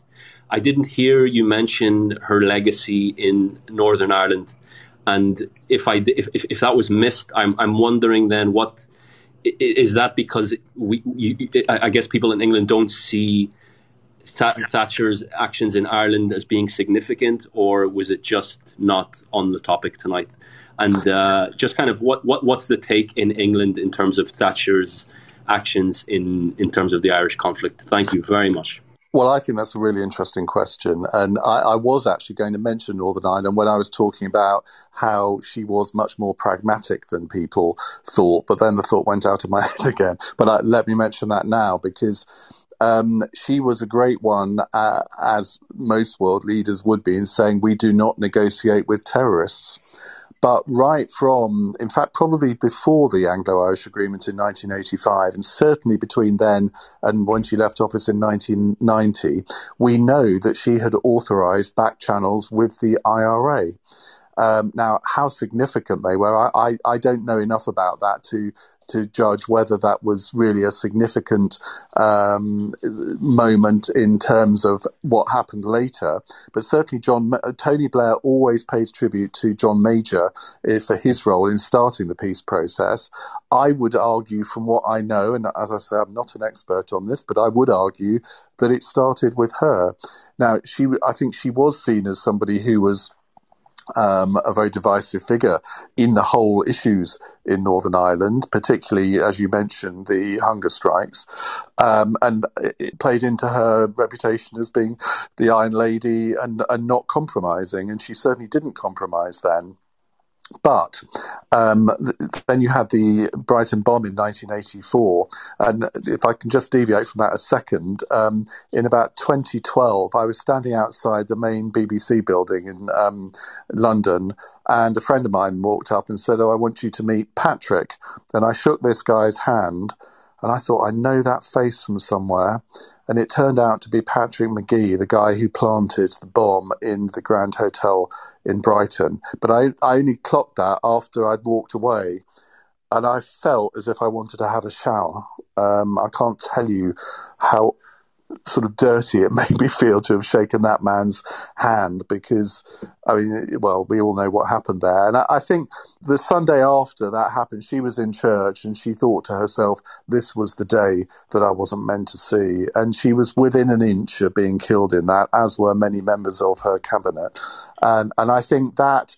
I, I don't know what effect that had on her long term, but it may have had the opposite effect to um, maybe what the what the intention was, because I think it made her think about Northern Ireland a lot more. Um, maybe she realised that at some point the conflict had to be brought to an end, and therefore she needed that there needed to be some level of interaction with the nationalists, whether it was through the elected representatives or or the others.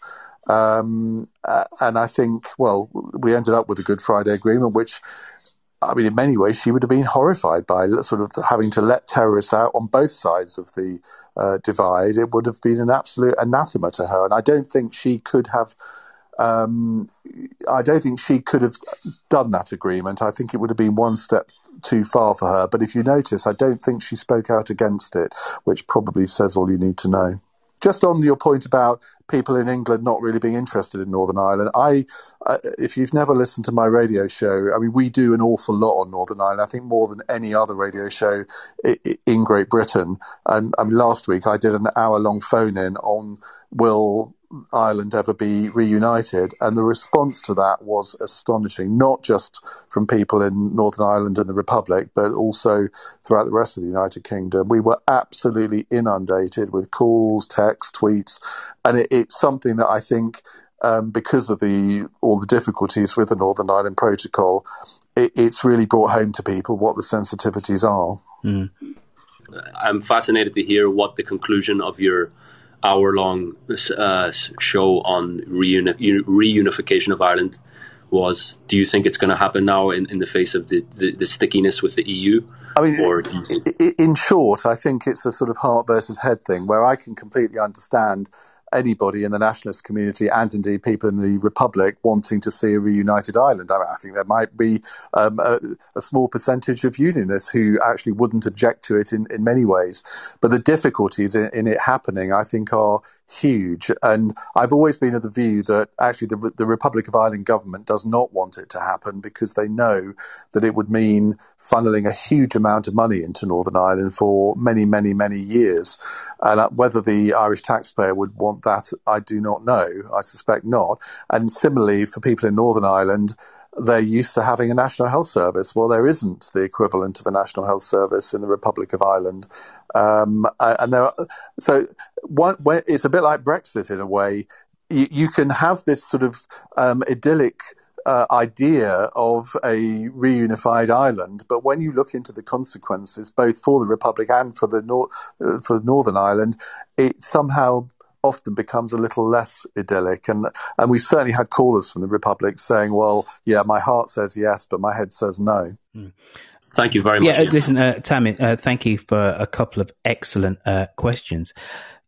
I, have always been of the, the mind that the, your average English voter, and I'm going to say English as opposed to British here, because I think your average Scottish voter is closer to the problems of Northern Ireland than the average English voter.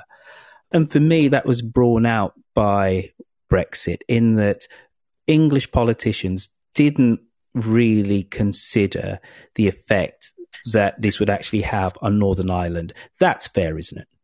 Um, it didn't form a massive part of the Brexit debate on either side. Actually, I don't really remember. I mean, all of the issues that the Remain side bring up about Northern Ireland now, I don't really remember them forming a massive part of the no, Remain. I, I think I think that's fair. But considering that Brexit was all, always supposed to be about British sovereignty, whether we think that it's significant or it or not that significant, there's been a, a, there has been a loss of British sovereignty within the constituent or a constituent part of the United Kingdom of Great Britain and Northern Ireland. Northern Ireland. That that has happened, hasn't it? Yes, it has. Um, I think partly because I mean I can remember in the aftermath of the referendum, when all of the Brexit negotiations started, it seemed to me that Brussels was weaponising Northern Ireland, and I know that's a, a, an, an, unfortunate phrase to use, but um, they they if you think back to what Martin Selmayr, who was Jean Claude Juncker's um, chief of staff. He actually said Northern Ireland is the price that Britain is going to have to pay for Brexit. And I, I, said at the time, I thought this was a, a, disgraceful thing to say, but it represented an attitude where they knew that they could use Northern Ireland as a sort of battering ram in the negotiations. And that's exactly what they did. And the problems that the Northern Ireland Protocol has now, you can absolutely say that they should have been foreseen by the British government. But um, when you when you look at most of the issues, they ought to be able to be resolved if both sides wish to negotiate with each other properly. But the EU has said um, we're not renegotiating. We signed the deal six months ago. Whereas if this if this was a commercial transaction, if you do a deal with a company and then it's not working for both sides, you sit down and you hammer out something different. You don't need to renegotiate the whole thing, but you certainly can negotiate some tweaks. And in the end, that's what will happen. Whether it happens in the next three months or the next three years, I don't know. But um, it, it, will have to happen because the consequences of it not happening are too awful to contemplate. Mm. Uh, to, to, come on to um, the, the, the, wider point here that I, I, I, can completely see that within 20 years we'll have some level of a, a united Ireland. Maybe there'll be some uh, special uh, re, uh, status for Northern Ireland for a period because yes, I think there's a heart and a head argument, just like just like Brexit, Iain, that the Irish state does not want to take on the financial uh, burden uh, of Northern Ireland. And, and that is the head, but the heart says of yes, we want a united Ireland. And I think it's really interesting the ructions this has created in, in the DUP, um, in the way that they actually feel completely let down by the British government, and they, they, they can't even have a, a, political leader now. You know, the amount of ructions has been in that party, and then I, I actually think the cause of unionism within Northern Ireland has been massively weakened by Brexit, and also the Republic of Ireland in terms of GDP is not uh, significantly poorer th- than than the UK, and uh, it's a relatively liberal country. We're not talking about the Ireland of forty years ago, where Catholic priests had a, a large sway over government policy. This is a liberal uh, democracy, of which shouldn't scare uh, your average unionist. Sorry, Iain. Well, I, th- I, think that is by and large true. Um, I think there are two two further points to make here. I think the Republic of Ireland government uh, is the key to what will happen with the Northern Ireland Protocol. And if I was Boris Johnson and Brandon Lewis, the Northern Ireland Secretary now, I would be launching the the biggest charm offensive that I've ever launched towards the Irish government. Because I mean, the, the relations between the Irish government and the British government for decades has been, shall we say, um, not particularly brilliant. Possibly better in the Blair years than any other period. Uh, but there's always been a slight tension there. Um, but that, but the Republic of Ireland is going to be key in persuading the European Union that they will need to shift on the protocol. And, and, I see signs of that already happening. And I'm told that the, I mean, Simon Coveney, the foreign minister, uh, has got quite a good uh, way with the media, but I'm told that the Taoiseach, Micheál Martin, um, actually really does get this that there ha- there has got to be changes, and I think he's going to be the pivotal figure here. I mean, Northern Ireland has a, has the best of both worlds then, because it, it's a member of the single market of the United Kingdom and a member of the single market of the EU, and it actually ought to be able to attract far more inward investment into Northern Ireland than maybe will come into the rest of the United Kingdom. But I mean, even that, even if you look at the inward investment figures since we've left the European Union, they, they are still absolutely massive. They're far bigger than any other country in the European Union. In fact, I think I'm right in saying that um, in one one or two years, it's still been more than the rest of the European Union put together. So we we are not in Northern Ireland could be in a very advantageous position if the Northern Ireland Protocol problems are solved. Uh, good point. Uh, and on that note, uh, we're going to come on to Absteruni. I think I've pronounced your name correctly. And then and Nabanita. Um, but just before we do that, um, if you are on the stage or in the audience, um, Iain Dale had to coax him, I had to drag him onto Clubhouse, kicking and screaming. Uh, give him a follow, please. Um, we want him to be to remain on the app, not just for it to be a one and done with him doing this. So uh, please give him a follow. Um, I do these shows once once every two weeks. Um, give me a little follow, or probably even better, go on, try and find the Mid Atlantic room, which I didn't put this as part of for a whole load of boring reasons, so I won't tell you about. And you'll be alerted that when we go live, uh, looking at US, UK, and sometimes Canadian politics, uh, it's a bit of a compare and contrast. Um, Abster Rooney, please tell me how to pronounce your name, and then please ask your question. Roifield, thank you very much. So my name is actually Abhay. Um, I changed it to Absaruni just to play around with it, and it's stuck, and I can't change it back. That's, I guess, ah. one of the um, the realities of the Clubhouse. But um, it, Iain, um, lovely to see you here. I've had the pleasure of speaking to you a couple of times about India, if you may recall, on LBC, and it's always been a pleasure. Um, my mother, who did have the opportunity to work with uh, Margaret Thatcher before my time, on the One Nation Forum has always said very good things about her. There are other um, Indian families who've worked with her in polity, and they've also only ever said good things about her. So I, have also learned about her. Tony Blair was really the first prime minister I remember um, consciously. Um, I just about remember the end of the John Major era, but the things I've heard about Thatcher have made me warm to her. Um, I'm very grateful in many ways for what she's done to the country. Not everyone may agree with that, but I am grateful for what she did for the country. And she's obviously changed the reality of our politics since then. My question to you is actually about a subject which I'm deeply invested in, and that is colonialism and the, the, the real story of colonialism, which is only just coming out, which is very different to what's presented to us at school, and the reality of the post-colonial world. So I'm not talking just about India; I'm talking about Africa, um, the you know the West Indies, um, the whole world, basically most of the world. I mean, where do we stop? Um, Iain, I love Margaret Thatcher, but I want to know from you what was her view of the post-colonial world and also of the history of it all. And I understand she's she will only be really a product of her time, born in the 1920s. But uh, please do shed some light on that if you if you research that. Um, that's a really difficult one because I'm not sure that I can shed any light on it because uh, my generation, uh, I was born in 1962, and obviously in the 60s, that was that was really the end of the period when Britain granted independence to all sorts of different countries. So, what, what, what, when I became interested in politics in the mid 1970s, uh, that that was already behind us. And I remember going to uh, a, a, German school when I was on an exchange, and they seemed to be obsessed by Britain's loss of empire and how it was affecting the country. And I was thinking, well, this isn't the Britain I recognise. It's not not an issue. Why do that? Why do they keep thinking that we're all obsessed by the loss of empire? It's just not not not that way. Um, and I I can't really tell you much about what her attitudes were. Um, if you think, I suppose the main thing of her premiership in terms of uh, colonialism was when uh, the Lancaster House talks were held in 1979, when she first came to power with Peter Carrington and all the different par- parties in Rhodesia, uh, later to become Zimbabwe.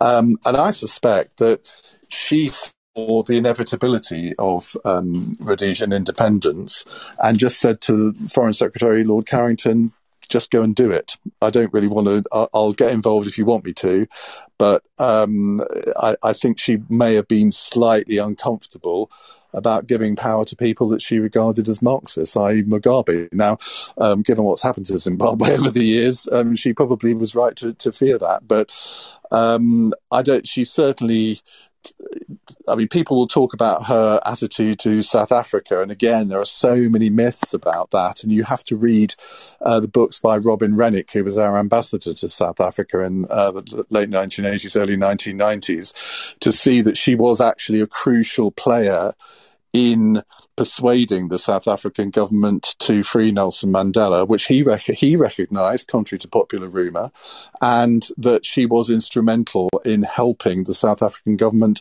move to a, a different way of government. Now, um, I mean, uh, we haven't got time to go into that, and I'm not going to say that I'm an expert on it, but I have read quite widely on this. And this, if any of the things that I've said tonight, if people want to go and read a little bit more about, I really would recommend Robin Renwick's books, not just because I published them, but um, he he was there. He saw what she did. He was the link between her and uh, Botha and F.W. de Klerk. And um, I, I, I think in future, I, I, would like to think that her reputation on that issue might be um, rehabilitated a bit because at the moment, most people in this country think that she was a supporter of apartheid, which she most categorically was not. I must admit, I, I, I, I mean, one minute um, there, Sylvan. One a, minute there, Sylvan. Sorry, um, sorry. just just quickly, then I'm going to let. Um, uh, Mr. Singh, shall we say, uh, th- then answer.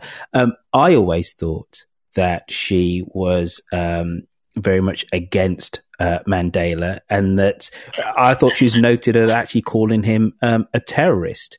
And what what I have always read is that there was consternation in in the British uh, cabinet that she was against uh, sanctions against South Africa and was very pro the Botha regime. She was against sanctions in South Africa because she, because she didn't think that they worked, and she didn't think, and she thought they would most adversely affect the very people that they they were supposed to help. So, um, and she was quite obstinate on that. You're absolutely right. There was a Commonwealth Heads of Government meeting where she was, I mean, over the top in her sort of derisory words about sanctions and what she'd had to give way on a little bit at that meeting.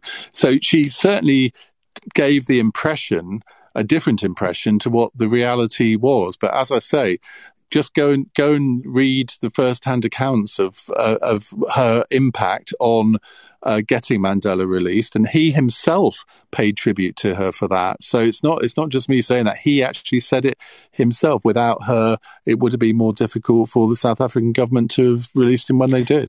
As a um, South African anti-apartheid activist that has been exiled from South Africa um, when I was seventeen, it was the biggest blow um, to to our work um, in the UK um, because we'd, we'd, we'd, worked quite hard um, to get to the point of um, the, the discussion of releasing Nelson Mandela from prison. And if there was a nail in the coffin, it was that um, statement by uh, Margaret Thatcher saying that um, he's a th- terrorist. Now, the story is a little bit more complicated, and you you you are right, uh, Iain, because at the time Margaret Thatcher was, if you like, fighting the Cold War, if you like, and um, she saw um, the ANC uh, as a communist party. Um, and she also said uh, quite categorically that um, we don't want to see a communist party in South Africa, and we don't want to see, um, uh, you know, a communist party uh, using terrorists to get to, to, to, to get change in the country. Um, and the nuances were completely lost in that struggle. And she said she had put a very final nail in, in the coffin, and she could have done a lot more a lot earlier.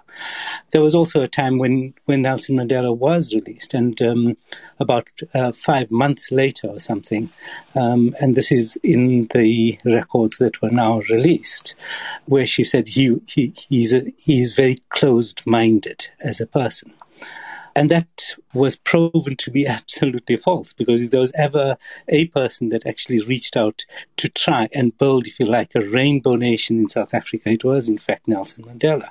He wasn't at all close-minded, and he wasn't at all, you know, committed to the idea of a communist regime. It was, it, you know, it, it was to to to achieve change in South Africa. And I'm just wondering if we are rewriting that chapter in in, in uh, Margaret Thatcher's history as I say, uh, I I'm not going to, to, pretend that I'm an expert. All I know is uh, the accounts that I've read, particularly from Robin Renwick. I don't know if you've read those books, Sylvan, but I, I really would urge you to because I think if you haven't, I think it might give you a slightly different take on what on her attitude and what her role was in, in terms of uh, helping at least to bring apartheid to an end. Um, so yeah.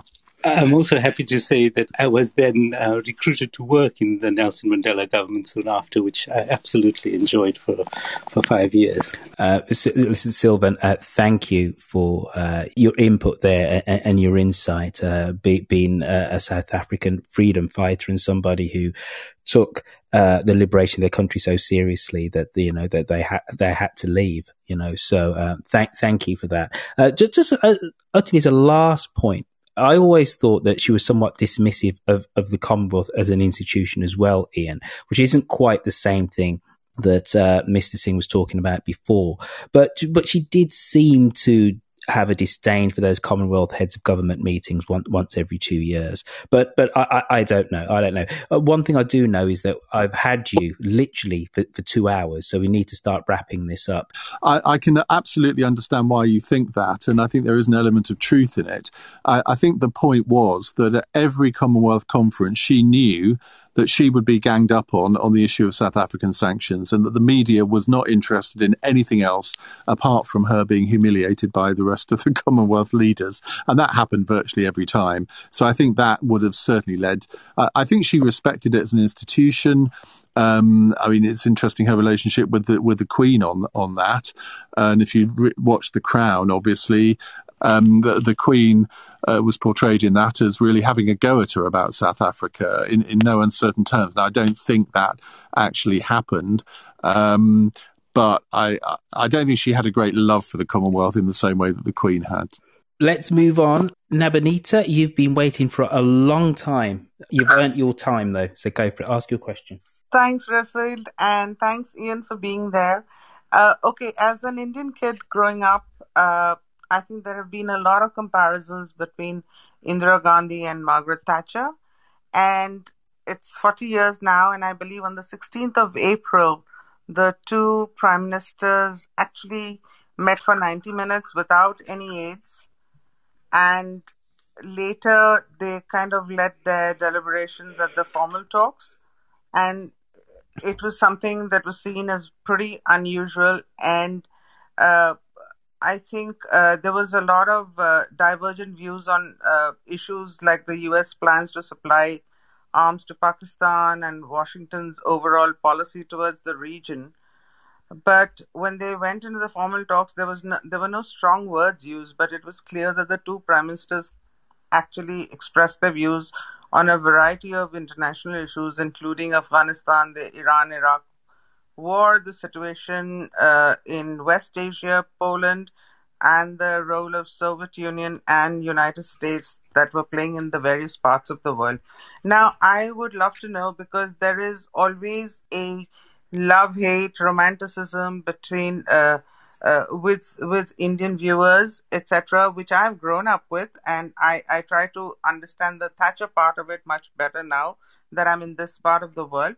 But yes, there was always that Gandhi and Thatcher thing. And as what I mentioned, what what do you think happened? What was their relationship? If you studied them, uh, what was it that you feel was the outcome of what their talks were? Thank you, Iain. Um, I'm done. Well, thank you, thank you for that. Uh, again, I'm not going to pretend I'm an expert on this, but my uh, from what I know, she had a huge respect and admiration for Indira Gandhi, and I, I'm pretty sure that I read somewhere, and I can't remember where, that when she heard of her assassination, she actually shed a tear, um, which she did a lot more than she might like to have let known. Um, and I mean, they, look, there, there were some similarities between them. I mean, there weren't many female leaders at that time, so there was a certain solidarity, I suspect. I mean, politically, I think they were probably miles apart, where I think Margaret Thatcher probably regarded Indira Gandhi as a bit of a socialist, but she got on quite well with um, some left wing leaders. She and Francois Mitterrand, for example, had a very good relationship, which you might not think that they would have, but um, they did. And I think the same was, was true with Indira Gandhi. Um, but I, I can't really shed any more light than that, I'm afraid. Yeah, they did have some personal, uh, you know, bonhomie between the two of them which one has noticed. And as growing up in India, I've noticed this thing always that comparison between Indira Gandhi and Thatcher. Yeah. I was just saying two iron ladies. Absolutely. And, and absolutely. And, and, then there was um, even a third, wasn't there? There was Benazir Bhutto in, in the late 80s um, over there in, in Pakistan. Indira Gandhi d- did many things and one of them was uh, to show that a woman could lead um, a, a, successful and a burgeoning country. You know, she could be at the reins of it and be a force on, on, on the world stage. And that's definitely what Indi- Indira Gandhi did for India, Golda Meir over there in Israel, and, and Margaret Thatcher did uh, in the United Kingdom. Iain, I'm going to let you go. You've been here for practically two hours, but we'd love to have you back on again soon. Um, since you were last on Mid Atlantic, things have changed a little. We now record these things on Clubhouse. And um, so if you are listening to the podcast, um, why don't you get yourself onto Clubhouse quite simply? Uh, go on to um, your your app choice, uh, your app uh, place of choice, sorry, whether it's the Google Play Store, whether it's the Apple iTunes Store, download the Clubhouse app. And basically, what it means is that you can be part of the audience when we do these shows live. Generally, uh, we do these um, every second uh, Thursday, but for Iain Dale, uh, special guest, uh, we moved it to a Friday. So it means that you can be in the audience, you can ask a question, and you can be part of Mid Atlantic going out live, not just listening to the podcast. But Iain Dale, um, why don't you uh, tell the assembled people here uh, where they can tune into your show, sir? Well, I broadcast uh, on LBC Radio, which you can listen to all over the world on the LBC app or the Global Player app, uh, between 7 p.m. and 10 p.m. Monday to Thursday uh, UK time. I also host several podcasts. The the most relevant one to what we've been discussing today is called The Prime Ministers. And I, I, edited a book last year on where there are essays on all 55 British Prime Ministers in the 300 years since 1721.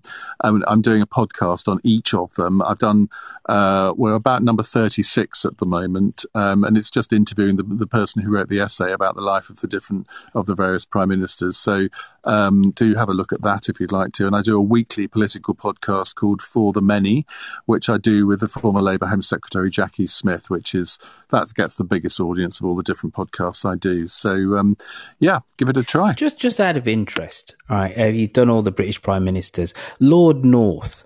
Uh, um, was uh, we have a lot of American listeners. Where where does he rank in the whole pantheon of British prime ministers? Well, He's an interesting one because when I started doing the book, I realised that I knew very little about prime ministers. And I know a lot about post-war prime ministers, but very little about ones from the 18th century.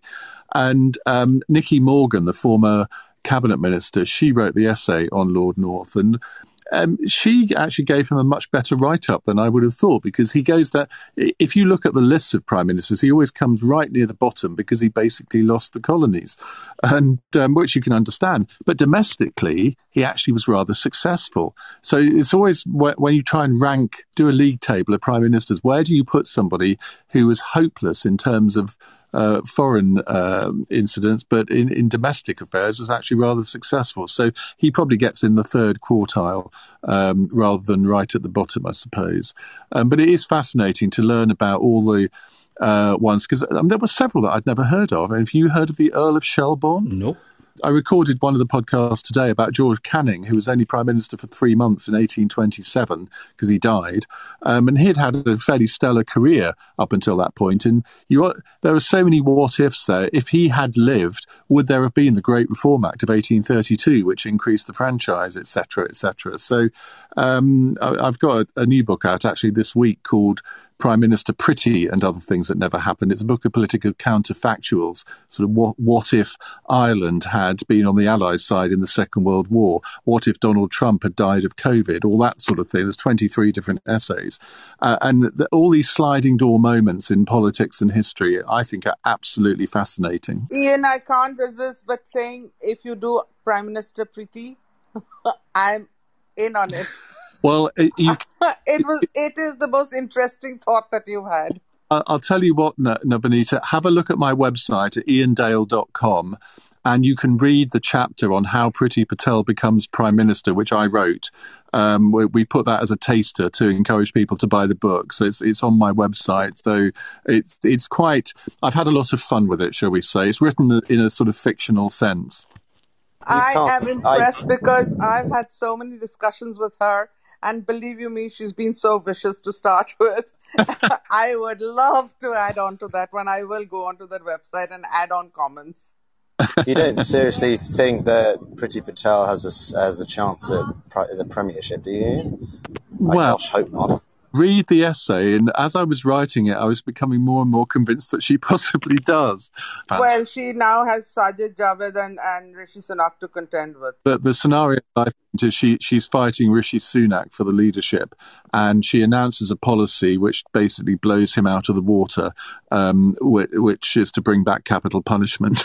it would never happen, but it, it, it's just a bit of fun, really. Well, I'll tell you what, though. I tell you that. what has been a little bit of fun. Well, it's going to be a little bit of fun though, Iain, is uh, your next book, which I believe is about American presidents. And I believe you've got a, a stellar essayist uh, who did some work on Martin Van Buren for you. Yeah, well, who would that be, Roifield? I think you find that will be me, Iain. Get the proofs back next week. Um, I'm hoping you will return them to me with due speediness. I, I will do uh, faster than I actually wrote the article. So I believe I was the last person you said to actually submit uh, the submission. Uh, there you go, folks. Um, that's been us speaking uh, with Iain Dale about Margaret Thatcher, lover or loather. You can't dispute her influence over British politics and also world politics. We didn't even really touch on our relationship w- with Reagan and the fact that uh, basically Thatcherism predated Reagan Reaganism or Reaganomics. Uh, we didn't really uh, talk about that. Um, she is one of the giant figures of the late 20th century. And uh, so it's been an utter honor to have Iain Dale of LBC and many other things besides with us to talk about her legacy and her time in power. That's been us it's Mid Atlantic where we talk about US, UK, and sometimes Canadian politics. Uh, be careful out there. Uh, be be mindful about COVID, look after your people who are close to you, and uh, we'll see you all again in approximately, uh, what, uh, 14 days' time for another rip roaring, barnstorming episode of Mid Atlantic. Take care. To those waiting with bated breath for that favourite media catchphrase, the U turn, I have only one thing to say. U turn if you want to.